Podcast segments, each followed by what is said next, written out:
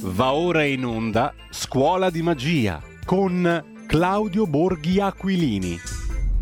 E prima della scuola di magia abbiamo ascoltato, prima della pausa, Richard Wagner, La cavalcata delle Valchirie, Wiener Philharmoniker diretta da Georg Solti. Calendario nostro musicale sempre alla mano, il direttore d'orchestra che molti conoscono nasce il 21 ottobre oggi del 1912 a Budapest, in quell'antidemocratico paese che è l'attuale Ungheria. Buongiorno e benvenuto a Claudio Borghi Aquilini, l'abbiamo fatta un po' lunga stamattina. Eh, Claudio, non so se sei alla Camera dei Deputati o altrove, ma comunque bentornato sì. nella nostra scuola di magia. Eh, oggi di che cosa parliamo tra i mille molteplici stimoli che ci fornisce l'attualità politica? Tanto buongiorno sì, Claudio e grazie. Bu- buongiorno, sì sì, in questo momento sono alla Camera dei Deputati, fortunatamente eh, al momento è stata sospesa la seduta, ecco, quindi eh, tranquillo. Peraltro Bene. veramente giornataccia, cioè ieri mm. non so se qualcuno ha seguito eh, in diretta eh, le audizioni relative alla commissione mm. David Rossi, no? sì. intanto sulla morte di David Piccini. Rossi continua ad andare, c'era l'ex sindaco Piccini, un'audizione che insomma è stata molto eh, diciamo ehm, approfondita e che si è conclusa a mezzanotte e mezza. No? Poi eh, dopo aver concluso mezzanotte e mezza eh, sono tornato a casa senza cena perché era iniziata alle, alle 8, quindi eh, praticamente finita, finita l'aula, no? iniziata sì. alle 8 l'audizione, dopodiché finita a mezzanotte e mezza, arrivo, arrivo a casa e poi stamattina Bagnai ha fatto la riunione. Eh, una pre-riunione economia alle 8 di mattina, quindi eh, insomma, vabbè, fortunatamente non dormo, va? mettiamola così. Adesso qui in aula siamo qua riuniti, siamo tutti qua riuniti per parlare di una cosa che ecco, permettimi... riguarda tutti i cittadini, no? cioè noi siamo qua in questo momento eh, e dovremmo parlare di fascismo. Sì. Eh, ascoltami Claudio, voglio farti no, una domanda. gente preoccupata no? perché non arrivano le cartelle esattoriali, perché il lavoro è incerto, perché non sa quando dovrà andare in pensione, no? tutti questi argomenti e qui parliamo di fascismo. C'ha ragione il fatto quotidiano, farsa nuova, diciamo così, tutto sommato, mm, eh, per sì, certi esatto, versi. Farsa nuova. E, e, e, poi, tra parentesi, ricordiamo anche ieri sono fatto eh, riunione della commissione, della mia benamata commissione bilancio, ho postato a un certo punto alcuni dei temi che sono incardinati in commissione, no? li ho detti, li ho fatti vedere perché magari qualcuno pensava che non fossero veri. Eh, dato che hanno deciso di passare tutto al Senato per eh, non so bene quale motivo, ma lo temo, poi adesso infatti ve lo spiegherò, eh, il, ehm, gli argomenti che in Commissione Bilancio abbiamo incardinato sono eh, trattato con Djibouti, trattato per lo spazio aerospaziale con l'Argentina no? e così di questo tipo.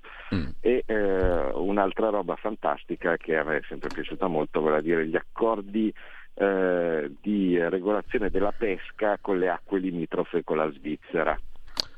Eh, no? Claudio, prima, Prima di entrare nell'argomento del e, giorno... E io lì a spiegare no, ai colleghi, perché guardavano un po' perplessi questa roba, a parte posto che non è la mia commissione di merito, la bilancio mm. come sempre non, non, entra nel merito degli accordi, no, vede se ci sono soldi da spendere o meno, a spiegargli che esiste il lago di Lugano, che esiste Porlezza, il piccolo mondo antico, no? che esiste, che esiste il lago Maggiore, eh Questo ti dà l'idea di come siamo messi. Ecco, Invece, ecco, ti volevo dire, vai. Claudio, se posso rubarti un minuto o due prima di entrare nell'argomento del giorno. Ehm, se non, non, naturalmente allora, hai, citato i lavori della commissione d'inchiesta sulla morte di David Rossi e l'audizione dell'ex sindaco Piccini che avevamo già sentito intervistato da Antonino Monteleone, la famosa chiacchierata con le Iene che ha dato adito poi a una serie di, dire, di ipotesi no? su festini e via dicendo. Ehm, al di là del fatto che è stata ampiamente secretata, mi sembra, l'audizione, e quindi sì. ovviamente non si può parlare di quello, eh, io ti dico in generale, ti volevo chiedere se da, queste, da, questi lavori della Commissione tu reputi che possa venire fuori qualcosa di sostanziale sulla strada della verità, senza entrare nei dettagli e le cose secretate ovviamente. Primo. Secondo, seconda cosa, a proposito di magia invece, io sono rimasto molto colpito stamattina, come tutti credo, dai numeri forniti dal Presidente Draghi a proposito dell'Europa eh, e della transizione ecologica verde oppure del settore energia e trasporti.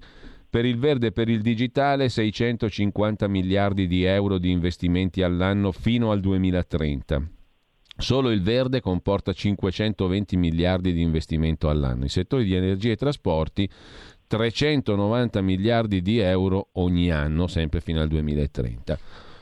Insomma, io rimango stupefatto, annichilito, diciamo, da cifre di questo tipo e mi domando se sogno o son desto o sono preso per incantamento, per usare l'espressione del padre Dante. Eh, e l'altra cosa, l'altro numero che mi ha molto colpito è quello contenuto nel rapporto dell'Istituto Superiore di Sanità sulla mortalità per Covid. Ne fa prima pagina oggi Franco Becchi sul suo quotidiano, Il Tempo di Roma. Sembra una roba da Novax, scrive Becchis, però se guardiamo i numeri forniti dall'Istituto Superiore di Sanità scopriamo che dal febbraio del 2020 i morti per Covid, 130.468, non sono morti per Covid. Solo il 2,9% di questi morti è eh, dovuto al Covid in senso stretto. Tutti gli altri avevano patologie molto gravi associate al Covid che gli ha dato il colpo finale. Quindi, se dobbiamo essere onesti, scrive Franco Becchi, se lo dice l'Istituto Superiore di Sanità e non dei Novax, i morti realmente sono 3.783 su 130.000 e passa. Anche questo numero mi ha letteralmente fatto dubitare del fatto che abbiamo sognato o siamo rimasti desti per un anno e mezzo e passa. Non lo so, tu come la vedi? Eh, allora, non so neanche da che parte iniziare. Comunque, eh, vediamo di eh, essere schematici. Va, per una... Sai che a me piace articolare il discorso, sì. non per altro, eh, perché questo è uno dei pochi spazi dove puoi eh, parlare. Infatti, no? per. Dire, per, Dire, due cose al volo, ma, va bene, va bene la Mirta Merlino, no? cioè, quindi eh, mi rendo conto. Mm. Eh, eh, però cerco di essere schematico. Um, tanto tolgo la mascherina per vedere se non se ne accorgono, ma almeno mi sentite meglio.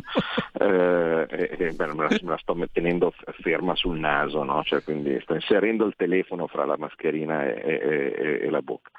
Eh, il, il, punto, il, punto, secondo me è così. Per quanto riguarda la Commissione Davide Rossi, io credo che già si sia mh, mm, diciamo, ottenuto di più in Commissione rispetto a due, a, a due inchieste della magistratura, ecco, così, no? Eh, perché ed è tutta la differenza tra cercare di voler uh, vedere qualcosa e evidentemente invece avere fretta di non vederla, ecco, mettiamola anche sì. in questo caso così.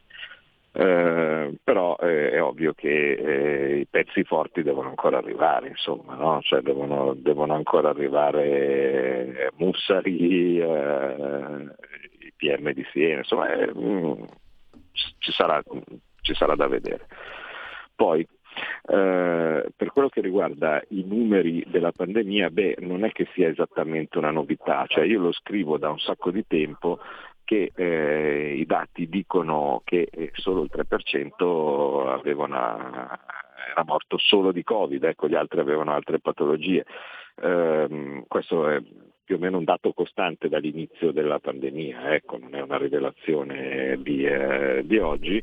Ehm, devo dire eh, che ehm, cioè io non sono sospettabile di dire ma che minimizzo o cose di questo tipo.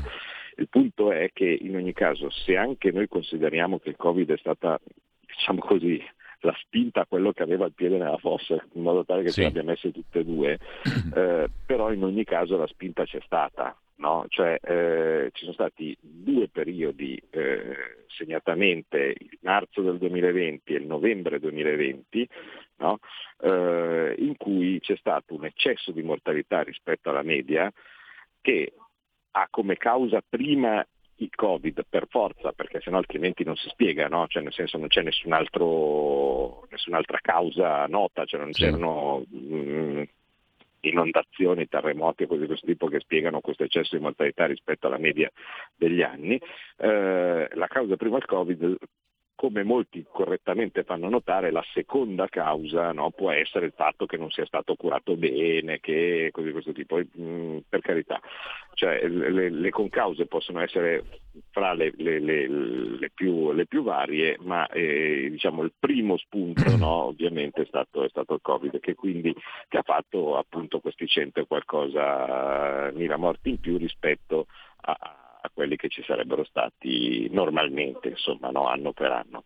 Eh, per il resto, tutto il resto, no? cioè anche quando chiudevano a dicembre piuttosto che quando chiudevano a gennaio, piuttosto che quando chiudevano a marzo, secondo me erano chiusure totalmente non necessarie, perché in realtà questo, eh, questo eccesso di mortalità non, non c'era. Ecco, mettiamola così.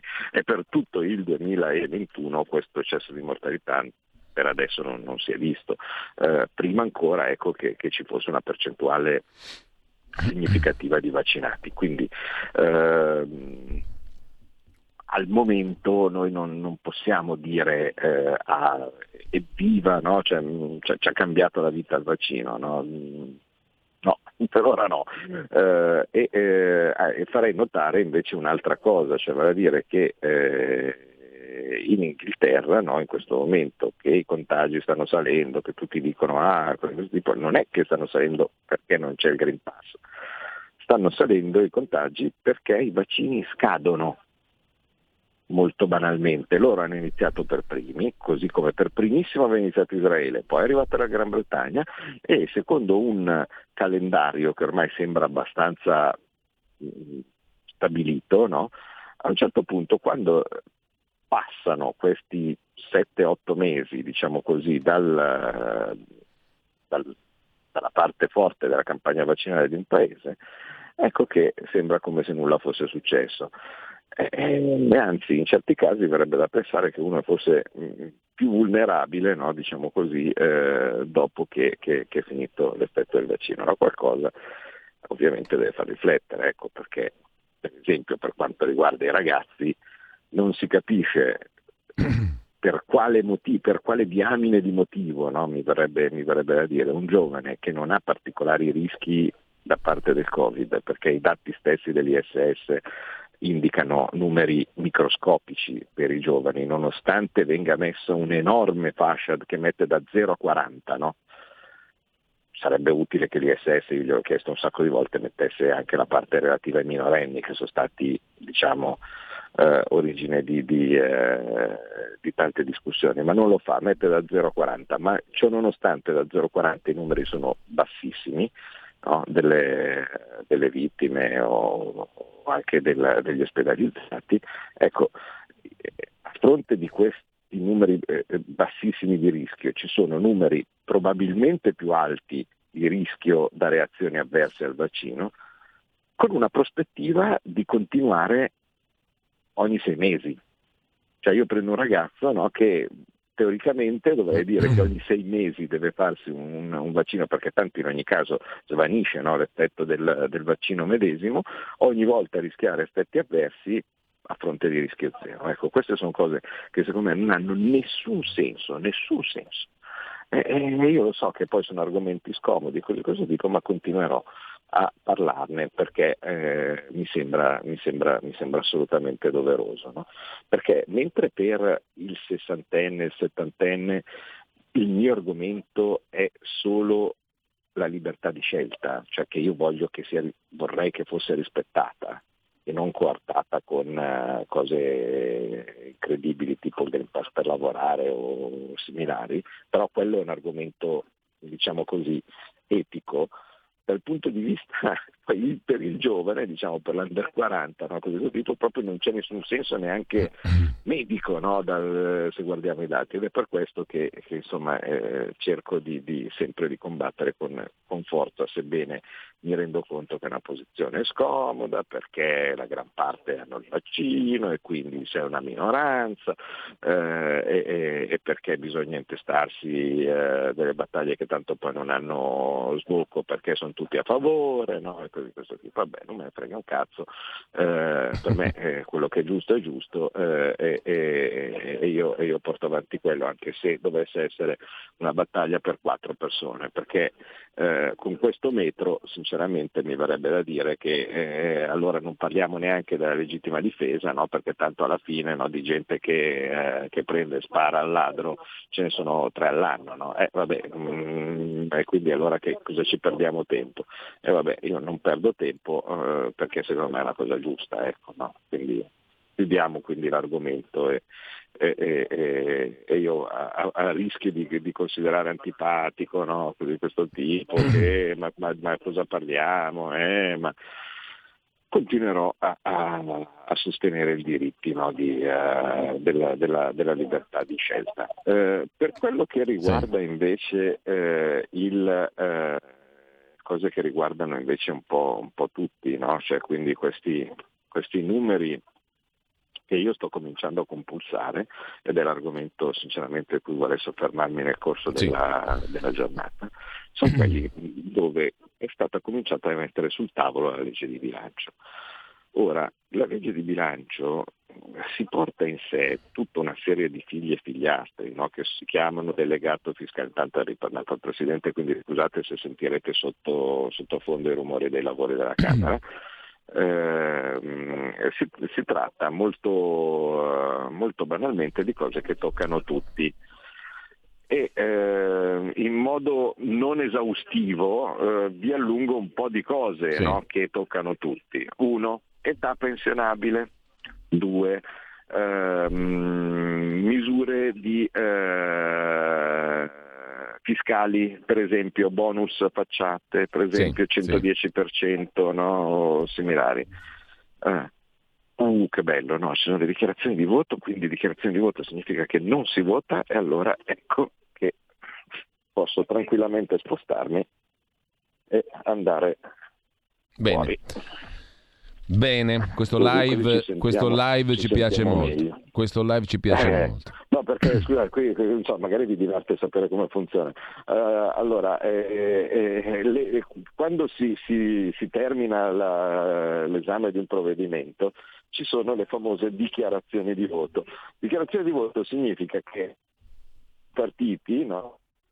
quello fino, eh, fino al più grande, quindi il Movimento 5 Stelle, eh, dicono che cosa voteranno e spiegano perché. No? Allora, in, intanto che ciò fanno, è ovvio che passa almeno un'ora, no? Perché se ogni partito ha 10 uh, minuti per poter dire eh, che cosa voterà del provvedimento e perché, eh, eh, dato che si comincia con piccoli gruppi no? e così via, ecco che alla fine passa un'ora. E quindi quando si annuncia che ci sarà dichiarazione di voto, fuggi fuggi, in modo tale che per un'ora uno ha tempo di andare su un ufficio, guardare la posta, no? sistemare, oppure anche molto banalmente di andare a prendersi un caffè, di chiacchierare, oppure come sto facendo io in questo momento esco dal portone principale, quello che si vede in televisione, aspetta, eh, porta, quello che si vede in televisione con l'obelisco davanti. Piazza Montecitorio. Piazza di Montecitorio, esatto. ecco qua, sto Ascolta, Claudio, visto che hai citato i 5 Stelle, a me è venuta in mente una roba, ma tu l'avresti mai, fammi fare una battuta, tra poco abbiamo la pausa delle 10, ma avresti mai immaginato che i soldi del compagno Ugo Chavez sarebbero serviti in Italia a, so, a, a, a supportare la principale forza che sostiene il governo di Mario Draghi? Incredibile. È fantastico, sì, però sì, la, cioè quella roba dei, dei soldi di Chavez era già venuta fuori da un po' ed era plausibile, cioè loro lo difendevano in tutte le, in tutte le salse. Cioè Ugo Chavez ha finanziato, ha finanziato, il primo gruppo in Parlamento pro, pro governo Draghi, incredibile. E guarda l'etero... ma, va tutto, va tutto bene così. L'eterogenesi eh, dei Giulio, fini, scusa, eh, l'eterogenesi capito, dei fini è qualcosa di ma... inimmaginabile. Ma poi, ma poi, scusa, ma anche lì, no? tanto va, va, tutto bene, c'è nessuno indaga, nessuno ne frega niente. Eh, a, a, noi hanno rotto le palle per, per secoli su, sui rubli che non esistevano eh, e, e, qui invece va, va, tutto così. Poi c'è per dire, trovo, pesco che, che, che, che, Renzi è nel consiglio di amministrazione di una società russa che si quota in borsa e rimane... No? Avete mai visto sì, due articoletti il giorno dopo, no? così, poi dopo basta, no? tutto normale. Insomma, se l'avesse fatto il capitano, cosa sarebbe successo? Veniva fuori che Salvini era nel consiglio di amministrazione della società russa. No, non oso immaginare. No. Ma... Vabbè. Vabbè. ma invece da Parenti va tutto bene. Cosa devo fare? Eh, pazienza. Quindi adesso sto passando davanti a Palazzo Chigi, quindi saluto, saluto Draghi e, e, e anche Franco Bechis perché il tempo è lì da quelle parti, giusto? Eh, sì, il, te- tempo, eh. il tempo lì dietro, non so se eh, c'è ancora qualcuno nella vecchia e storica sede e, dall'altra parte adesso mi dirigo un attimo verso casa perché ivi ho dimenticato il portafoglio e quindi se anche avessi voluto prendere il caffè non avrei potuto. Eh, e, intanto però chiacchiero con voi. Ma sei antico, non io... paghi col telefonino, tutto in digitale, no? Scusa? Dico, sei antico, non paghi col telefonino tutto in digitale. Ma per carità, io guarda, anzi. C'hai bisogno del portafoglio. C'è. Dai, è un, è un, vocabolo ottocentesco il portafoglio. Sì, mi rendo conto, però non, non frega niente. Eh, a me piace il contante. Tanto adesso, quindi, cazzeggiando, mi pare che siamo arrivati alle 10, no? Se non erro. Siamo, siamo, più o meno arrivati alle 10, quindi abbiamo il tempo di fare la nostra pausa e poi ecco, riprendiamo. Ecco, la vostra pausa e poi vi racconto. Riprendiamo, no, riprendiamo. Che mi interessano, vale a dire no, del, poi... del uh, pensioni. No, poi, poi, parliamo seriamente bonus. della finanziaria perché quella è roba seria esatto. veramente e non stupidaggini. Esatto. A tra poco. Ciao, sono Filippo Nardi, sono italo-inglese e 30 anni fa ho scelto l'Italia come mio luogo del cuore, perché qui sto bene, mi sento a casa. Però, dopo 30 anni ci sono ancora tantissime cose che non capisco dell'Italia rispetto all'Inghilterra. E allora, cari nottamboli, vorrei parlarne con voi, conoscere la vostra opinione. Ogni venerdì dalle 21 a mezzanotte su RPL, la tua radio, con London Calling. Vi aspetto. Stay tuned sui nostri canali di RPL, la tua radio.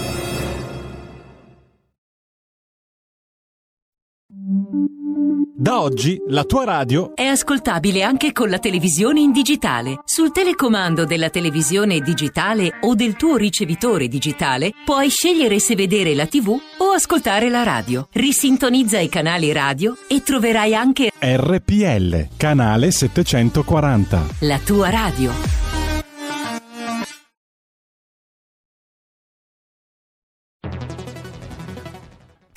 Il futuro appartiene a chi fa squadra. Le radio italiane si uniscono per giocare la partita da protagoniste. Nasce l'app Radio Player Italia. 140 stazioni in una sola rete Scegli la tua preferita e ascolta il suono perfetto del digitale. Gratis, senza registrazione, senza interruzioni.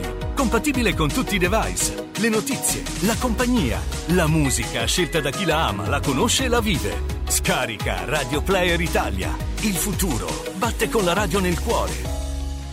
Anche RPL è disponibile su Radio Player Italia.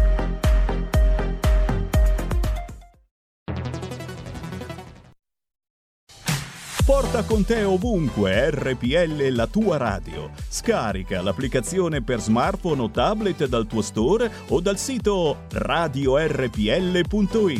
Cosa aspetti? Rieccoci in onda con Claudio Borghi Aquilini. Allora, eh, da qui alle dieci e mezza circa, poco prima, abbiamo il tempo, credo, per mettere in fila un po' di questioni che riguardano le nostre tasche, la prossima finanziaria, quello di cui si va parlando. Stavi accennando prima, Claudio, di alcuni degli argomenti, le pensioni, i super bonus, c'è anche il taglio sì, del, allora, cuneo, taglio del cuneo fiscale via dicendo. Premessa, esatto, eh, premessa necessaria. I soldi che eh, vengono messi in campo da questa finanziaria sono pochi.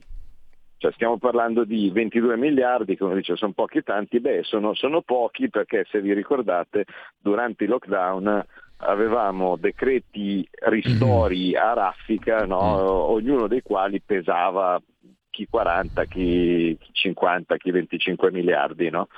Quindi eh, il fatto che questa finanziaria ne mette in gioco 20 eh, si fa capire che non è che stiamo parlando di cose clamorose. All'interno di queste cose clamorose eh, però ci sono dei punti che vanno spiegati.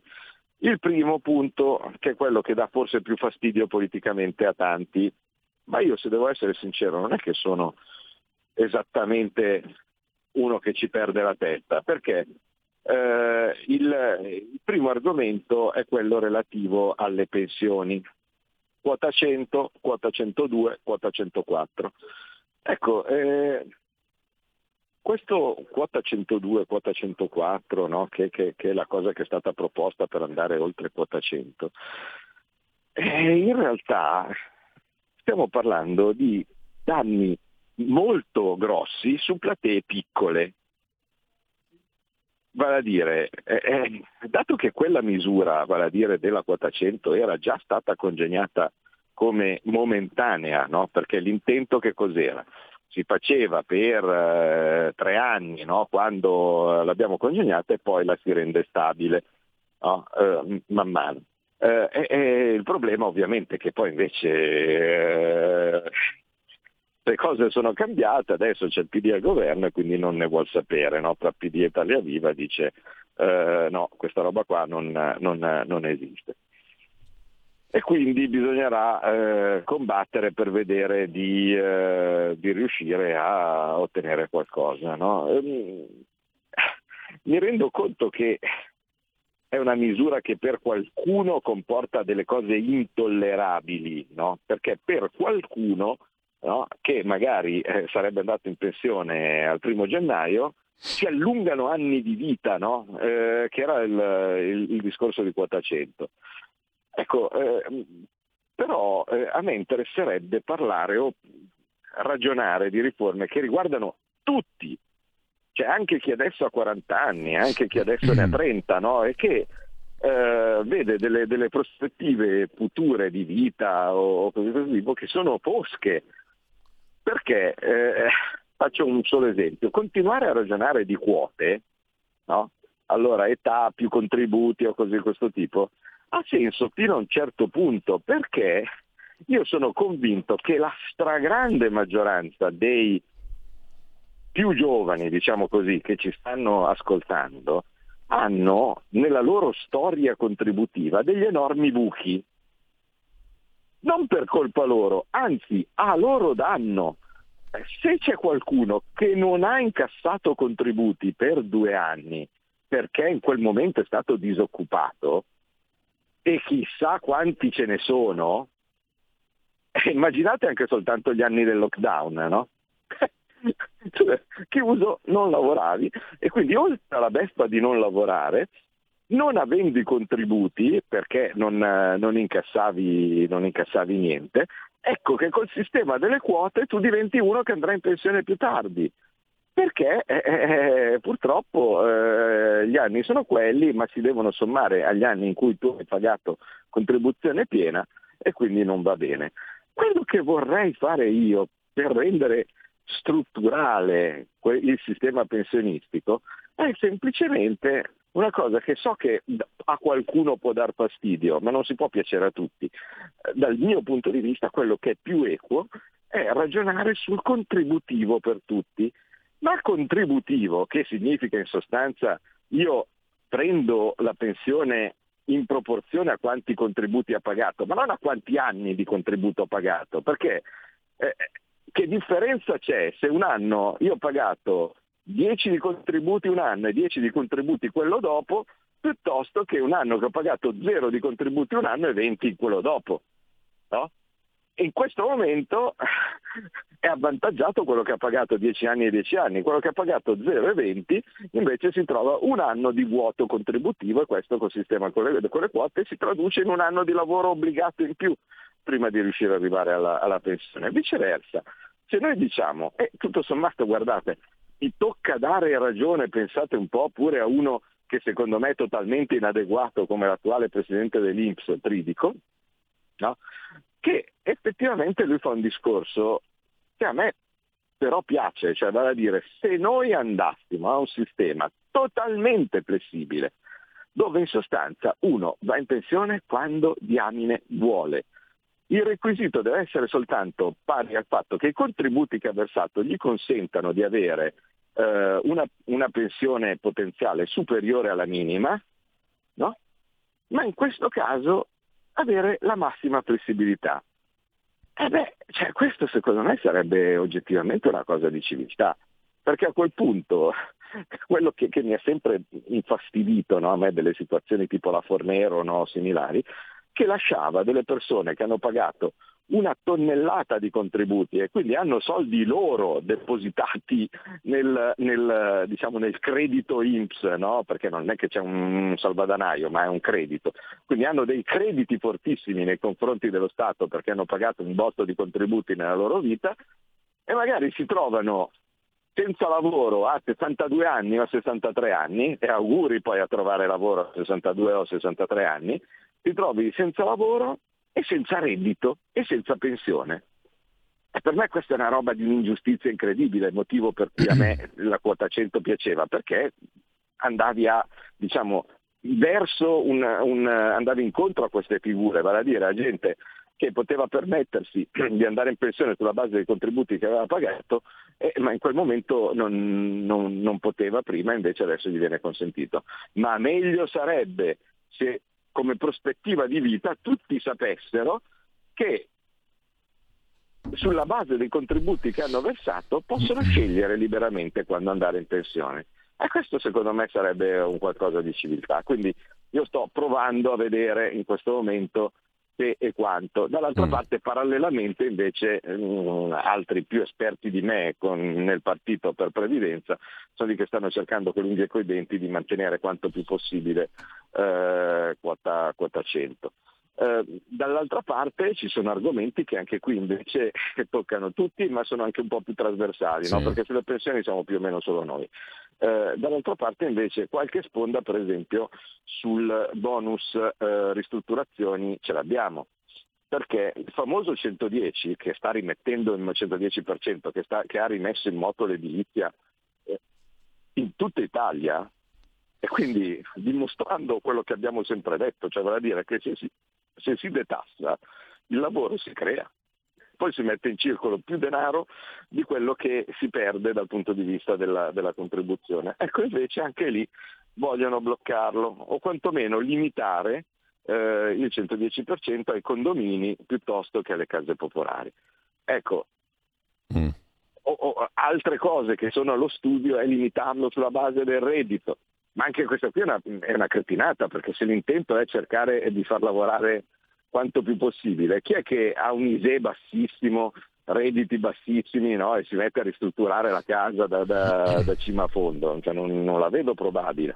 Quindi in realtà eh, questa misura dovrebbe dal nostro punto di vista essere mantenuta ovviamente anche per eh, le, le, le, villettine o similari, no, che, che, non significa che uno è ricco, cioè nel senso se ci sono tantissime case modeste che sono semplicemente bifamiliari o trifamiliari senza essere eh, necessariamente un condominio che potrebbero beneficiare di questa, di questa, misura e soprattutto uno deve pensare a valle, cioè non è tanto un beneficio per il possessore della casa quanto per la, l'impresa di, di eh, edilizia eh, che, che, ha lavoro che altrimenti non, non avrebbe. Certo che fatto che invece alcuni non, non la vedono così, eh, bisognerà, bisognerà, faticare. Eh, così come bisognerà faticare, e qui c'è i nostri bitonci gusmeroli che sono avvelenati, eh, con la questione della rottamazione delle cartelle. Eh sì, perché purtroppo la famosa rottamazione ter, quella voluta da Bitonci, rimanda, rimanda, rimanda, alla fine sta venendo al pettine e quindi abbiamo tantissima gente che sta facendo, è aderito alla rottamazione delle cartelle, che si sta trovando un ingorgo di rate da pagare qua fra novembre e dicembre, tale per cui potrebbero in molti essere scoraggiati, alzare le mani dicendo io non, tanto non ce li ho per, per riuscire a pagare tutte le rate assieme, quindi non pago nulla. Ecco, anche in questo caso ci vorrebbe un minimo di buonsenso, il nostro nuovo sottosegretario, devo dire, Freni, eh, sta mm, combattendo come, come, un leone, però io sinceramente, insomma, voi lo sapete che io sono abbastanza critico su questa forma no, di, di, eh, di, governo che ci vede eh, in maggioranza, ma, sempre, ma molto spesso in minoranza nella maggioranza. No? Perché questo qui alla fine non è un governo politico, è un governo di tutti dentro, tranne Fratelli d'Italia, dove buona parte delle decisioni si prendono a maggioranza fra quelli che ci sono dentro, no? che è un criterio non da buttare via. Eh, però eh, il risultato è che noi avendo poca affinità politica con il PD, con il 5 Stelle, no, seminari, soprattutto con l'ultimo 5 Stelle che è una copia del PD, eh, eh, ci troviamo spesso in, in minoranza. E il risultato quindi è molto sgradevole per i nostri elettori perché alla fine si fanno cose su cui noi non siamo d'accordo, ma che, dato che formalmente siamo in maggioranza, dobbiamo avvallare. E io penso che giustamente tanta gente non capisca e penso che tanta parte anche dell'astensionismo che c'è stato alle, alle, alle elezioni derivi da questo. E, um, alternativa è, è, non essere neanche al tavolo, no? per casino. Cioè in questo momento, questo è quello che vorrei far capire, su qualsiasi tavolo dove hanno cominciato i, i tecnici del Ministero, no? perché fine tutta la partenza è lì, no? dal Ministro, dal Ministero, quindi diciamo da Draghi e dai suoi uomini. Eh, portano le prove di legge e a quel punto c'è Bitonci sulle cartelle, Gusmeroli su, uh, su altro, Freni sul, uh, su cosa, Durigon sul, uh, sulla previdenza, no? i seminari, Bagnai su tutto.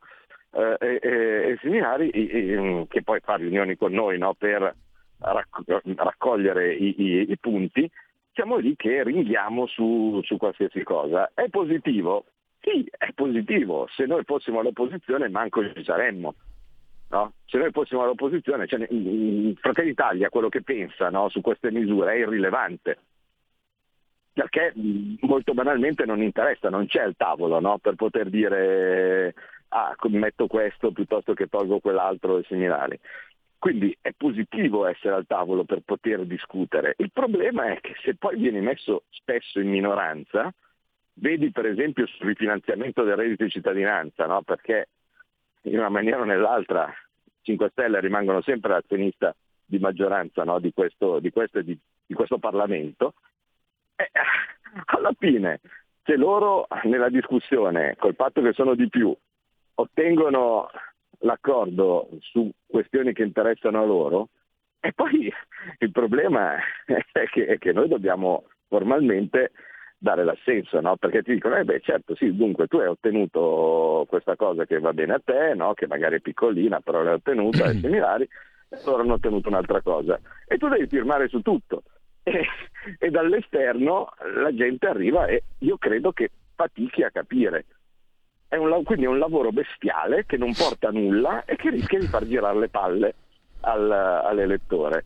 Io non lo so sinceramente cosa, cosa sia meglio o cosa, cosa, non sia meglio, una mia idea ce l'ho, però ecco, eh, mi piacerebbe per sapere che non è che l'essere al governo significa subire e basta, l'essere al governo significa essere lì, combattere ogni giorno con un lavoro improbo su tutti i dossier, su tutti i commi, su tutti gli emendamenti no? e cose di questo tipo, eh, risultando qualche volta vincitori e spesso perdenti perché, eh, perché gli altri sono di più.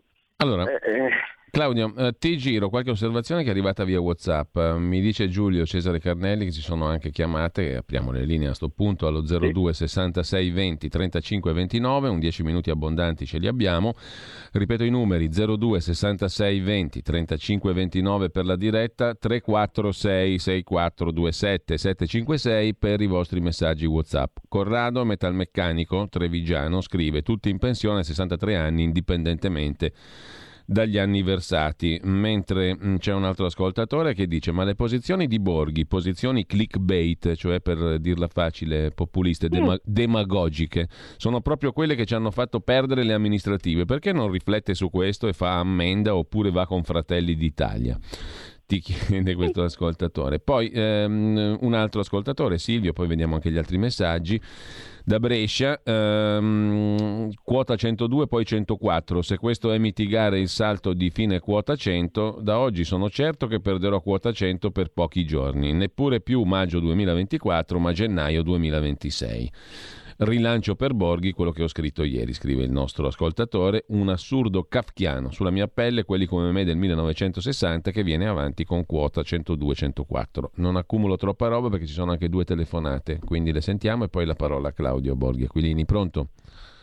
Pronto? Buongiorno. Buongiorno sono, Susanna.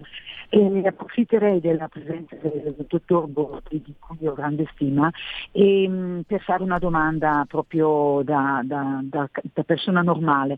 Eh, secondo lui, mi stavo domandando, riscattare le lauree dei figli con tutta coscienza lui cosa pensa? Sarebbe una cosa giusta in prospettiva, posto che non ha la palla di vetro in Italia di sicuro non c'è nulla, però ecco una sua idea, un suo pensiero, un suo mh, mm, consiglio sarebbe prezioso, perché io avevo iniziato, poi c'è stata una, in Parlamento c'è stata una uh-huh. legge, una proposta di legge in cui dicevano che il servizio militare e le lauree non sarebbero più state calcolate, ho smesso immediatamente, però poi mi sono un po' pentita, insomma ho questo dubbio, non so, visto che parliamo di pensioni, mi sono permessa di chiamare, ascolto per radio, grazie, Bene, l'altra, grazie a lei, l'altra chiamata, pronto?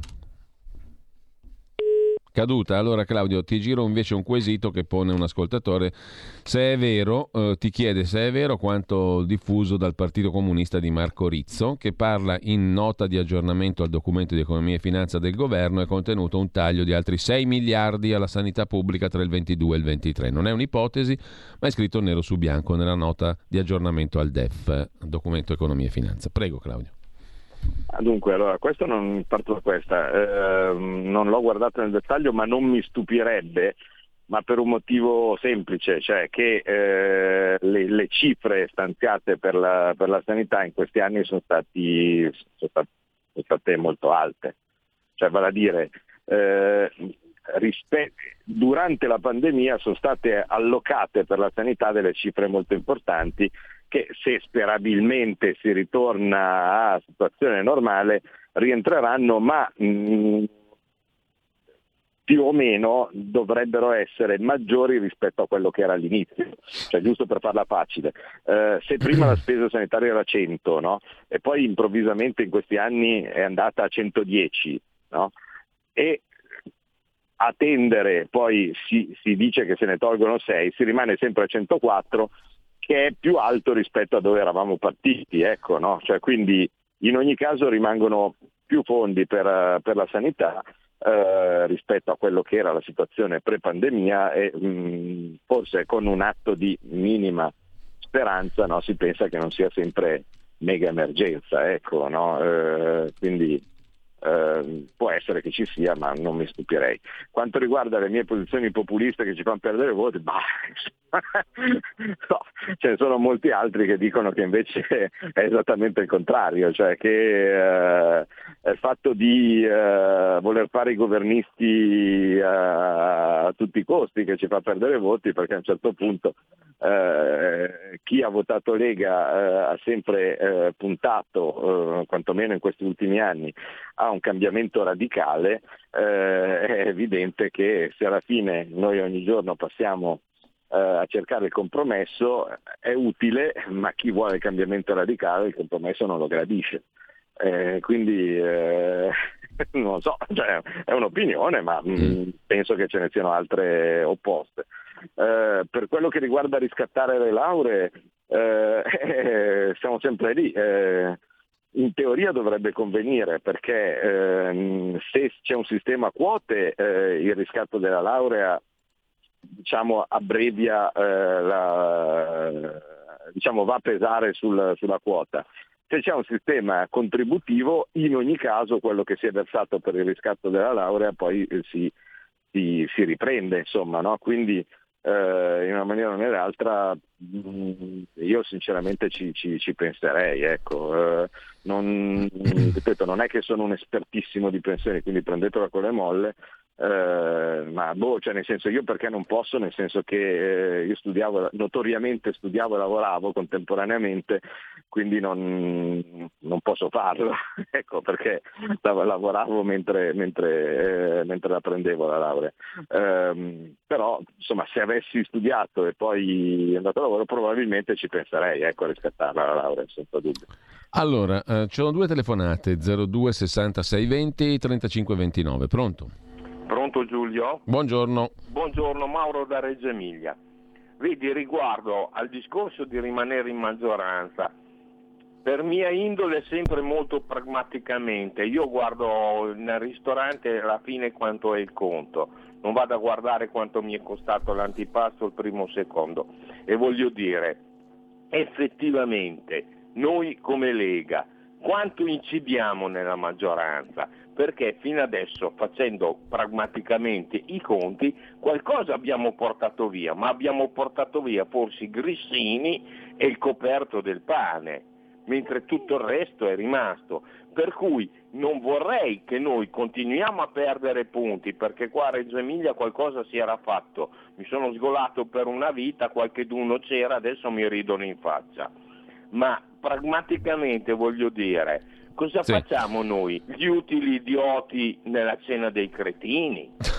Questa è una- bella domanda. Comunque, al di là di, di- di Mauro c'è un'altra telefonata, pronto? Pronto? Però gli utili idioti nella cena dei cretini Eh. suona bene, diciamo, perlomeno è, espre- è espressivo, diciamo così. Ma comunque, al di là del merito, eh, non sto dicendo che approvo, per carità, io sono neutralissimo. Pronto? Prego, signor. Invece io che non sono neutrale approvo e sottoscrivo a quello che ha dichiarato il nostro amico di Emilia. Però io volevo dire che per quanto riguarda il Green Pass io sono, sono vaccinata e ho il Green Pass ma sono- lo trovo indecente perché è un ricatto. Punto e basta, quello l'ho chiu- chiuso l'argomento. Invece per quanto riguarda i voti persi dalla Lega dipendono dal fatto che eh, ormai la Lega sta perdendo identità. La Lega era quella per le autonomie e per... eh, premetto, io sono una secessionista da piano e rottolo, però mh, la secessione è andata a farsi friggere perché i padani hanno paura, quindi non l'hanno voluta. Però il federalismo doveva valere per tutti e sono due anni che di federalismo non se ne parla. In compenso si sente parlare i giornalisti e i Draghi e tutti gli altri che dicono che la colpa se è andata male la sanità è la colpa delle regioni e vogliono centralizzare anche la sanità e la scuola alle regioni. E non mi pare che la Lega faccia una battaglia su questo, almeno pubblicamente, cioè non se ne parla più. Perché io Bene. Io, no, scusa, io a volte dico a quelli che sono per, per la centralizzazione, cosa facciamo? Avremo tutti la, la- la sanità della Calabria? Vedano loro. Grazie. Bene, allora, eh, cena dei cretini, federalismo e poi l'ultima telefonata. Pronto? Sono Gianni da Genova, ciao Giulio. Ciao, Gianni. Un saluto caro a Claudio. Eh, digli un po' cosa ne pensa del- dell'articolo che hai letto questa mattina di Paolo Mieli, che è una cosa allucinante. Non so se ridere o piangere. Io rido perché Per non c'ho quanto più voglia di piangere. I- E, sì. e il discorso che voglio dire è che continui così Claudio Borghi come, e, e che è un baluardo di questa, di questa Lega, perché prima o poi dovremo venire a capo, soprattutto con i nostri alleati, perché qua col pilota automatico ci porta alla disintegrazione totale. Draghi più presto se ne va fuori da- da, diciamo, dai cosiddetti, meglio è. Altro- Grazie Gianni, l'articolo di Paolo Mieli l'avrai visto, Claudio, inizia così. E se decidessimo di non votare mai più? Eh, è, è l'editoriale del Corriere della Sera di stamani. Comunque, al di là di questo, ti giro anche mh, il messaggio via WhatsApp di un signore che è inorridito dalla candidatura di Berlusconi a Presidente della Repubblica. Eh, Elio da Novara, non so cosa dice, lo sentiamo perché è un audiomessaggio a nostro rischio e pericolo come sempre, senza censura preventiva. Ciao Giulio, Elio di Navara. Borghi, per favore, quota 41.